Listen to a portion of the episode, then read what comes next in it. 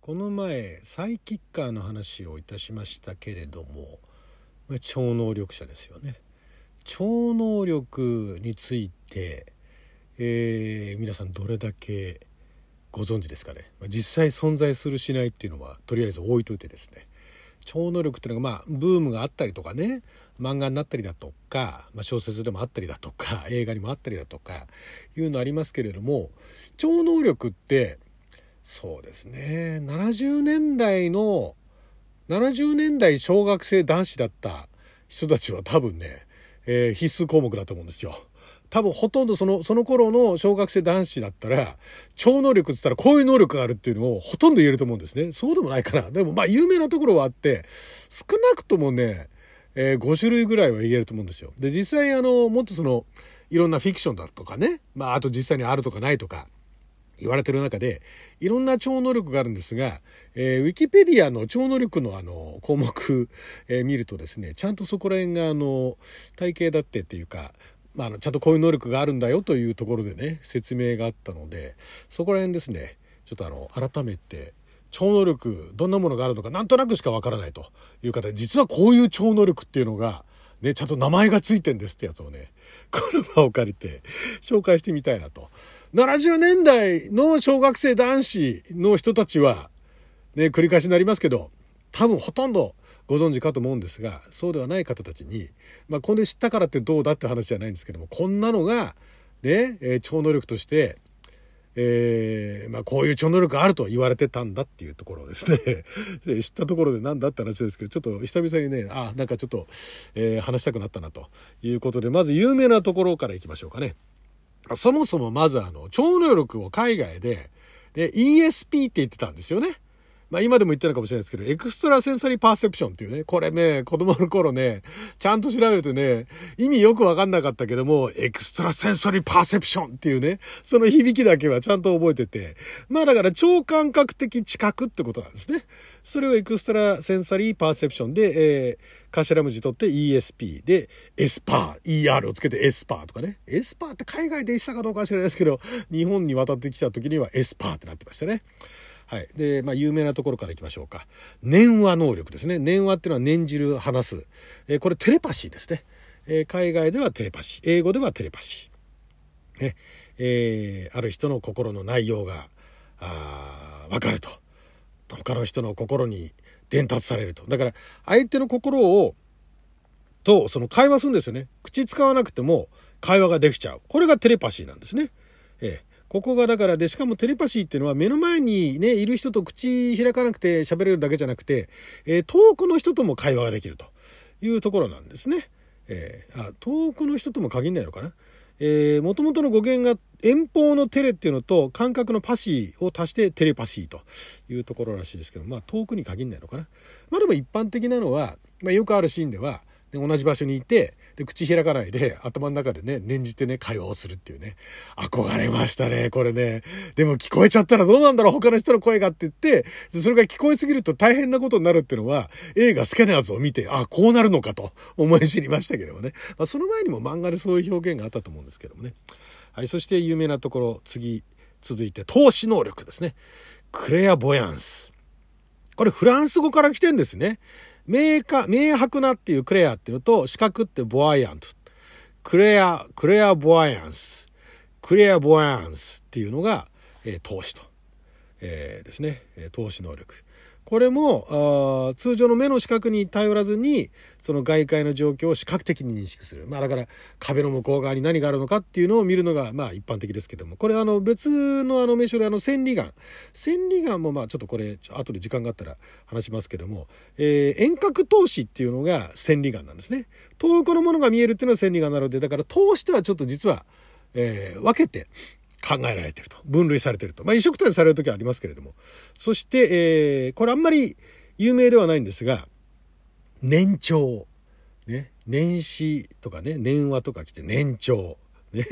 えー、クレアオーディエンスっていうのがあってですね。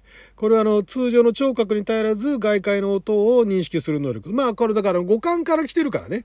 えー、視覚、聴覚、収穫、味覚、触覚っていうのがあって、で、それをその、だから自分の、ね、あの、体を使わずに、直接その見たものを聞いたものだけじゃなくて、それを遠くのものを感じることができるっていうのがもう全部こうなっちゃうわけですよ。クレアオーディエンスっていう名前もついてる。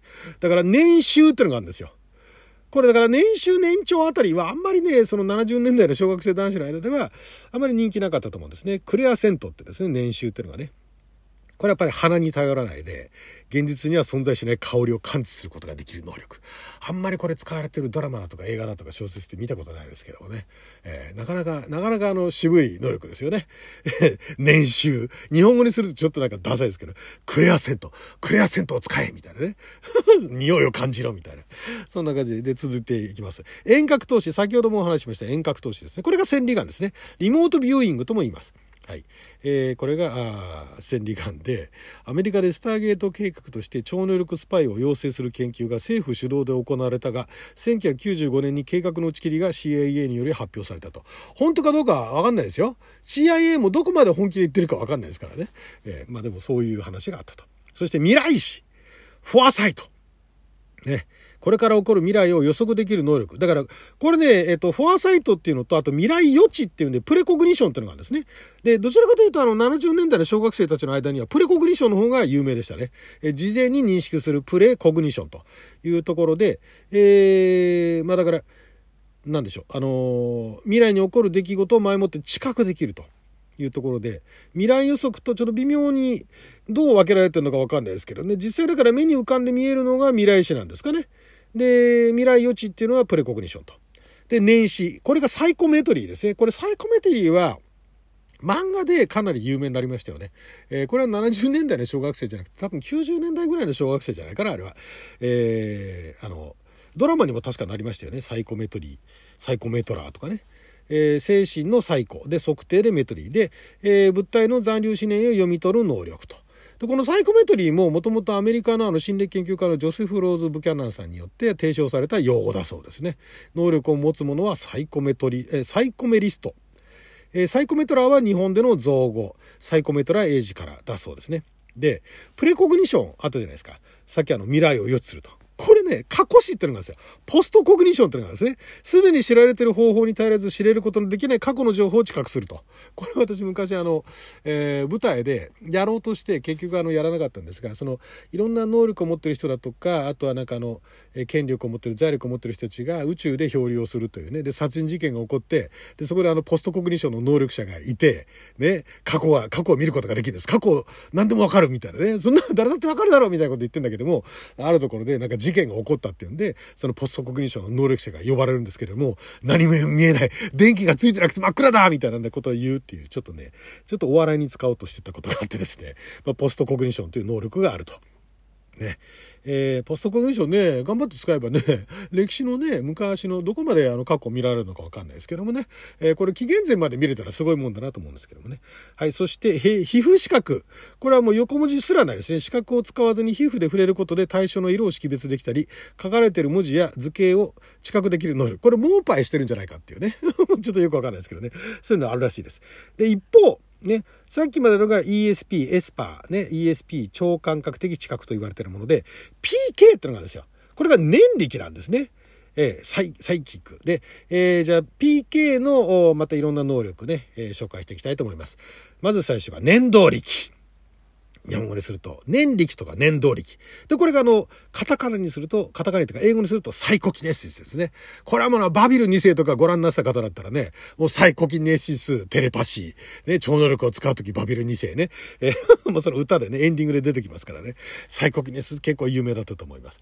えー、精神のサイコと動きのキネシス、ともにギリシャ語ということでね、えー、念じることによって発生した力で物理的なエネルギー、衝撃波などを発生させて物体を動かす能力。だから重いものを持ち上げるだけじゃじゃないんですね。この念動力を使って、うんってやると、あの、壁がバーンって壊れたりだとか、なんかあの、石粒とかビューって飛んでったりだとか、なんかあの、超人ロクとかの息になっちゃうと、あーってやると、あの、惑星が一個パカッと割れちゃうみたいなね。そういうすごい力ですね。えー、そして、これがね、これがまたね、あの、テレキネシスってのがあるんですね。えー、日本語にすると着力っていう言い方なんですが、サイコキネシスとどう違うのっていうと、テレってのは遠方なんですね。で、動きはキネシスでしょ？手を触れずに思念で物を動かすとか、遠くのものをなんか動かすと。多分あんま変わんないですよね。だからまあサイコキネシスの方がどちらかというと自分の中から波動みたいな感じではーっていくような感なのに対してテレキネシスだと、なんか遠くであるものをわーってなんか持ち上げるみたいな、そういう使い方の違いがあるんですかね。はい。そして瞬間移動、みんな大好き、テレポーテーションですね。えー、テレポーテーションは憧れましたね。これだからもう朝ね、なかなかあの弱かったりしてね。なんかもう学校に行かなきゃいけない、間に合うかどうかみたいな時、テレポーテーション能力があればってね、もう誰もが思ったことでしょう。ね、遠方のテレと運ぶのポーと合わせて、えー、テレポーテーションと。自分自身が離れた場所に瞬間的に移動する能力、能力を持つ者はテレポーターと呼ばれると。これは憧れましたね。あと地味なところでは、物体取り寄せ。物体取り寄せって言い方するとあれですけど、引き寄せとも言いますけども、アポートっていう能力がありましてね、アポートとかアポーツって言ってましたけれども、えー、別の場所にある物体を取り寄せたり、物体はどこからともなく登場させる能力と。で、これね、引き寄せの法則みたいな話で、まあ、アポートっていう単語が出てこないんですけども、結構ね、最近またなんかあの、超能力とはまた別のなんか、ノリでね、引き寄せ能力っていうのが一部で流行ってるみたいですね。はい、えー、そして物体送信。取り寄せるものがあれば送るものもあると。アスポートっていうのがあるんですね。アポートに対してアスポート。物体を別の場所に送ったり、どこへともなく消し去る能力と。これもね、アスポートっていう表現はあの、あまり、あの、メジャーではないんですけども、結構あの、映画とかね、なんかであの、どっから、えー、どっかにあの、消し去ったりだとかね、送ったりだとかね、いうことはやってますよね。そして空中浮遊。えー、これレビテーションと言いますね。えー、自分自身や他人や物体を空に浮かせる、空中に浮かせることができる。あと念写、ソートグラフィーね。えー、これはですね、あの、印画紙とかにね、なんかあの、写真を焼き付けるみたいな、画像を焼き付ける。あとは超能力肥料、超能力治療ですね。ヒーリングですね。ヒーリング。あとあの、パイロキネシス、発火砲力ね、えー、火起こすってやつですね。ちょっと最後はあの、ぐだぐだになっちゃいましたけどね。そんな感じでね、こんなあの、名称がついてるんですね。はい。ということで、興味のある方ね、超能力頑張って訓練してね、出してみてください。はい。ということで これなんかちょっと中途半端だな。